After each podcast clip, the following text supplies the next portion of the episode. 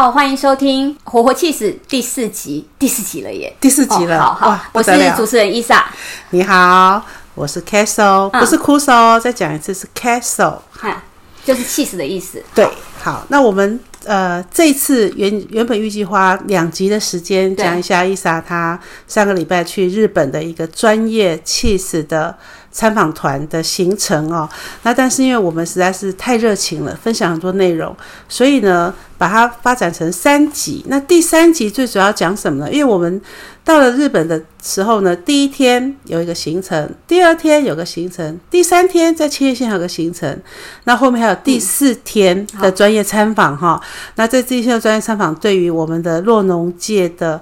呃，未来发展跟可以去执行的形态，其实有蛮重要的一个内容、哦。那这个部分呢，如果说您是在我们酪农业界对于做起司产业未来有兴趣的人，可以仔细听一下哈、看等一下伊莎跟我们分享什么内容。好，好，我。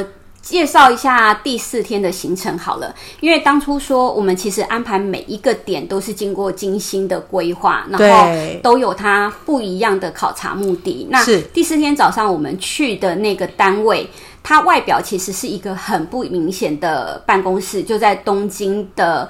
呃，巷市区的一个巷子里面，办公室，对，他办公室很小，好，但是他做的事情非常的多。哦、他的名字叫就是起司专门协会、哦、Professional Association。那他的所谓 professional 指的是什么呢？他们的成员大概囊括了、嗯、呃，主要是以 cheese 品尝的呃专业人士，我们叫做品洛师为主。品洛师台湾有吗？当然没有喽。这个，然后除了这个以外，他们还有呃，就是对于起司的运用非常熟悉的一些餐饮圈的厨师、专业的主厨们，啊、很重要对。对，那另外就是对于起司有兴趣的一些，就是一般人士，他们其实也可以参加，就是美食人士就对了，对，特别喜欢起司的，喜欢起司，没错。哦，那将来万一。我们想要去越来越发展越来越好，大家记得来报名。嗯嗯嗯嗯，好。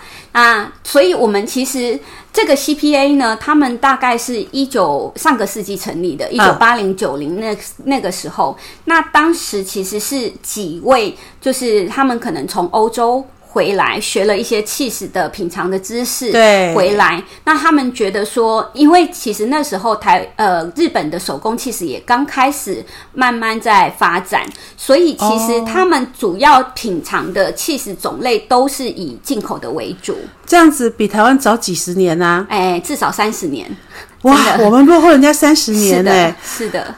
好，现在开始，所以我们要想办法迎头赶上，对，对，对。那他们当初其实也是算是开疆扩土，那对，嗯，所以他们呃。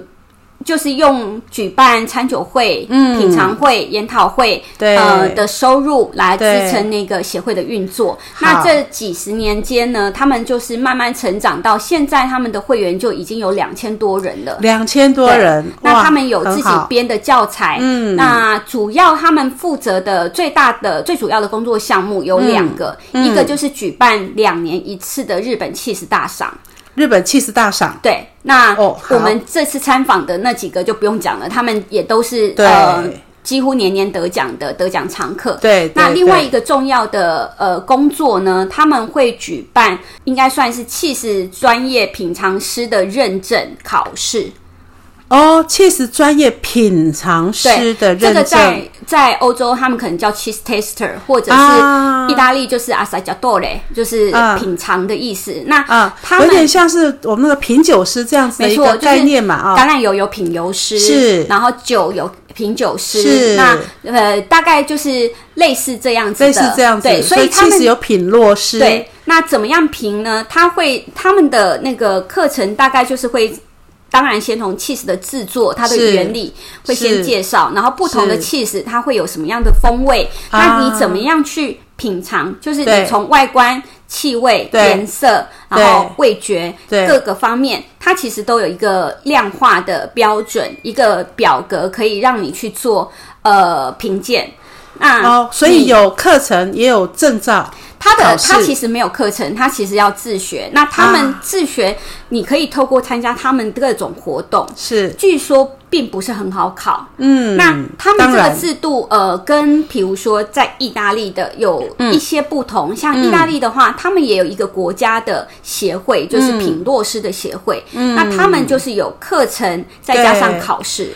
啊，那日本这个是不是国家的？是私人的？他是财团法人，财团法人的，对，他是财团法人。哦，所以他没有开课。呃，他们没有开课，但是他们有教材，你可以就是看教材，然后去报名参加考试。哦，但是光看教材，我不觉得可以考得过，啊，因为它其实呃还蛮内容非常的扎实，非常的多，而且其实对于入门者会有一点难度，其实有很大的难度，所以他们后来就。又有另外一个比较简单的课程，是就是给一般对于气势呃有兴趣、喜欢有兴趣品尝的人，对，然后入门的一个呃教材。OK，那它这个东西就有一点类似我们之前在，比如说在台湾跟料理教室，嗯、跟比如说一些呃文创空间，或者是跟跟学校单位配合的那种。呃，入门的品洛课，OK OK 对。OK，但它的程度就是会比较平易近人，那比较容易入手。Uh, 对于台湾，就是说我们还没有认识气势到非常深的程度的话，是是一个蛮好的一个起点。所以他们现在的考试就是等于也呃，算算是分成这两种。OK，万事起头难嘛，就是先。门槛先踏进去了，对，然后才能够想说后续要怎么做嘛。对对对。那他们其实呃，虽然是一间小小的办公室，可是他们真的做了非常多的呃工作。嗯，那他们就是、嗯、大家如果有兴趣，可以上他们的网站，就是他们其比如说整理了很多日本，因为现在日本的。气势工坊大概有三百多家，那他们有分区去做分门别类的介绍，然后他们也会跟这些工坊会有一些合作。那网站的搜寻要打什么关键字呢？诶，它有英文的网，诶，财团法人，然后可能日本 CPA，因为日本光打 CPA 可能会找不到。对，那那个它这个网站比较可，呃，就是说。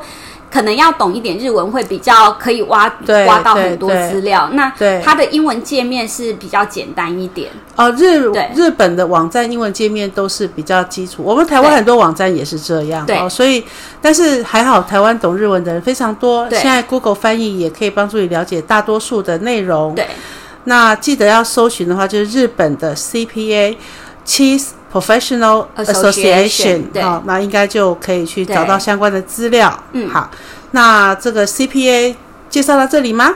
呃，差不多。然后，因为它比较不是一个对外，就是说大家可以去参观，因为没什么好看的。是是是，当然，但是他们就是呃，对于一呃。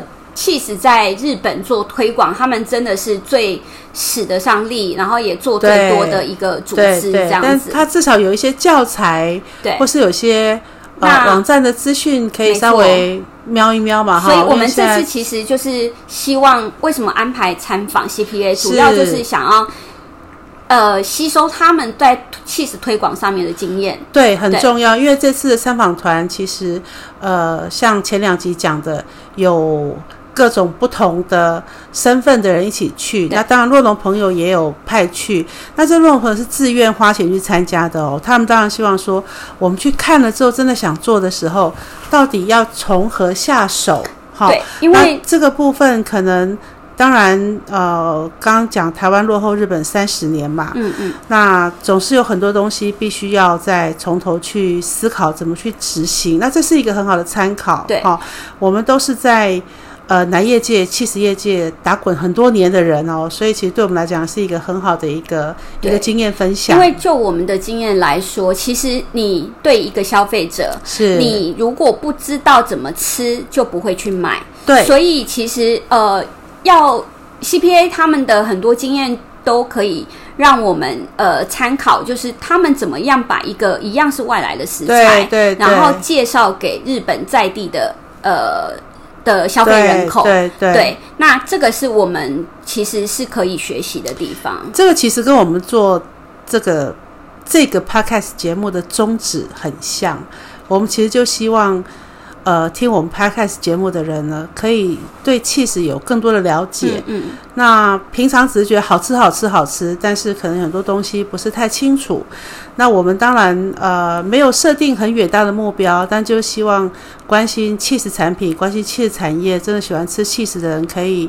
呃，在我们有更新的时候呢，就能够去尽量的，呃，跟我们一起同时吸收一些讯息。嗯、好，嗯、那我们现在第四天，好，还有下半场，对对。下午呢，我们其实就是这次的重头戏，也就是我日本师傅藤川先生的店，哦、太好了，Shibuya Cheese Stand。啊，对，再讲一次，它叫 Shibuya Cheese Stand。所以为什么曲不鸭放在最最前面？因为涩谷，日本涩谷，它就位在你从八公口站出来走路大概十分钟可以到哦。然后已经有点接近代代木公园，嗯、然后对面就是 NHK 大楼，日本 NHK 大楼的总部。好，再讲一次哦，我们没有收钱打广告哦，我们只是要让 NHK 吗？我们只是要让大家知道说我们去过的地方，嗯，大概在哪个位置啊？你们如果真的想去看。真的对这个产业、对这个产品很有兴趣的，其实可以去参考一下我们的走的路径。嗯嗯嗯、没错。那但是上一集很好到，上一集讲的那个千叶其实比较有点复杂哈。如果真的大家兴趣非常大，我们再来想办法看怎么讲清楚。好啊。那曲布亚的话，因为大家几乎去日本玩，很容易就是会到一定会去站嘛。对对，所以它其实也是我师父当初要成立这个在涩谷成立的。的初衷就是说，一般我们在意大利看到的卖 cheese 的地方，其实都是比较乡下，然后像杂货店，它可能同时卖火腿啦，然后卖一些其他的食材呀，干嘛点那种食材铺。但是他就是希望我师傅他希望说。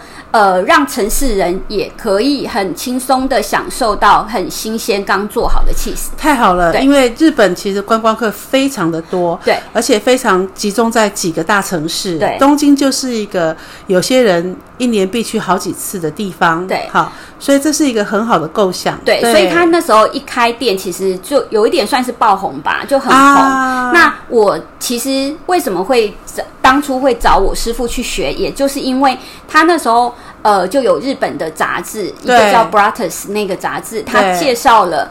说我师傅是第一个在日本做出 Burrata 这一款起司的，我看了就眼睛一亮，因为 Burrata 就是我想要学的这一款起司。哦，难怪伊莎也是台湾第一个做出 Burrata 起司的人。对对对对，然后所以我那时候就是因为这样，然后去跟他拜师学艺这样。那其实回来之后，我们就一直都有保持联络，要不就是他来台湾找我，要不就是我去东京找他。那我们就会彼此交换，就是哎，你的制程有没有什么改变啊？然后哎，你这边有没有什么调整啊？我们其实都会不断的就是希望让它可以更好，让产品可以更好。这样，好，那这次安排在那边，就是呃，其实这几年我师傅应该他他已经满十周年了，他的店已经今年是第十一年。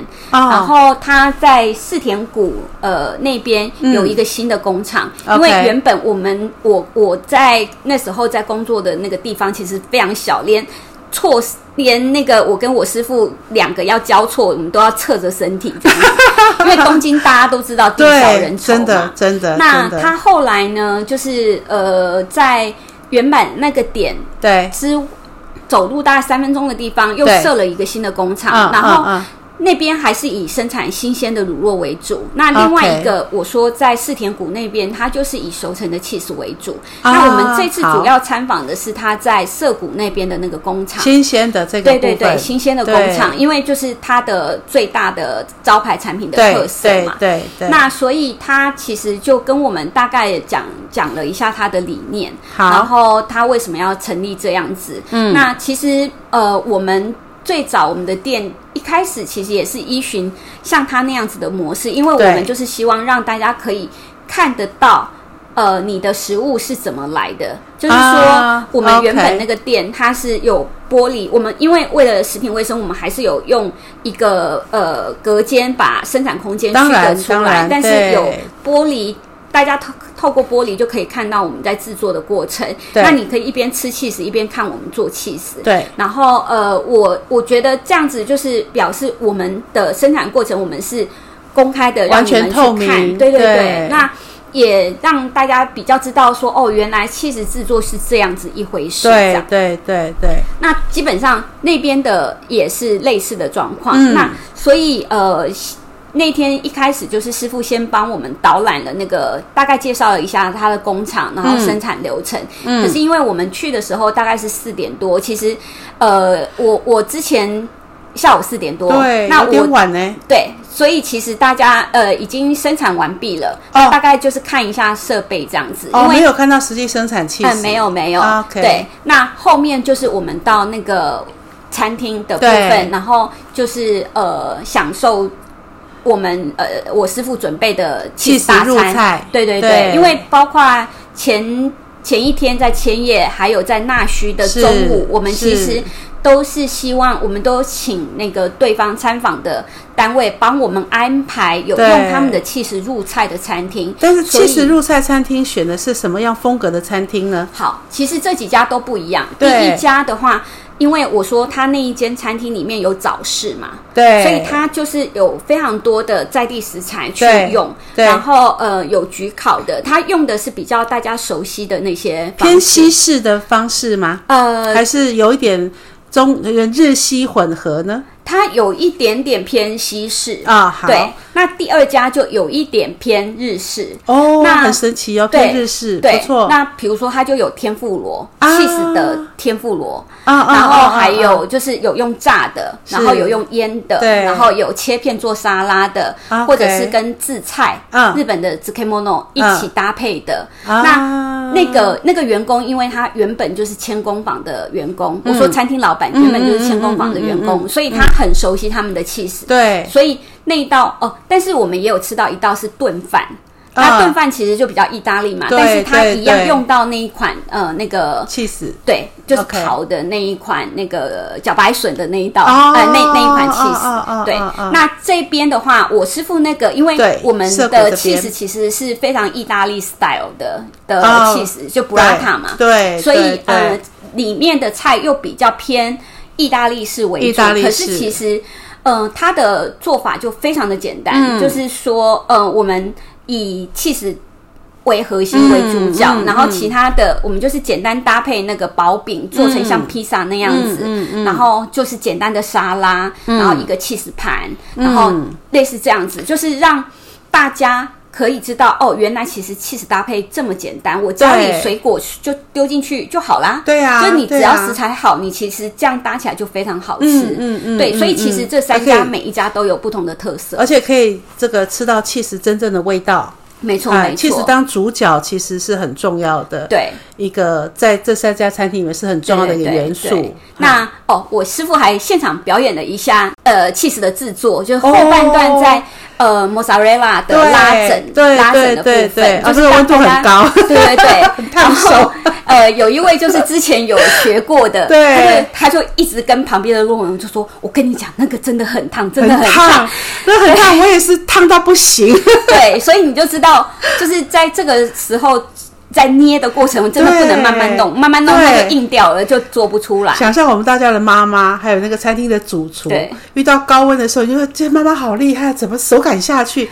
我们都没有办法哈。但是做莫扎瑞拉起司那个手真的很耐热哦，一下去也不是耐热，就是动作很，你是人都一定会热。对，我们实在是没办法做到他们的熟练度。对，就是我们动作就要非常的快。那那个。做完我还记得，我师傅就把手套脱掉给大家看，就是整个红的，嗯、然后大家就说：“嗯，果然做其实很不简单。”对，伊莎的手也可以啊，我不行。